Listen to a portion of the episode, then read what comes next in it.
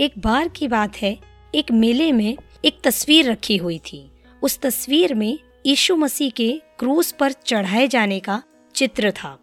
उस चित्र के नीचे कुछ इस प्रकार लिखा हुआ था, मैंने यीशु से पूछा, तू मुझसे कितना प्रेम करता है?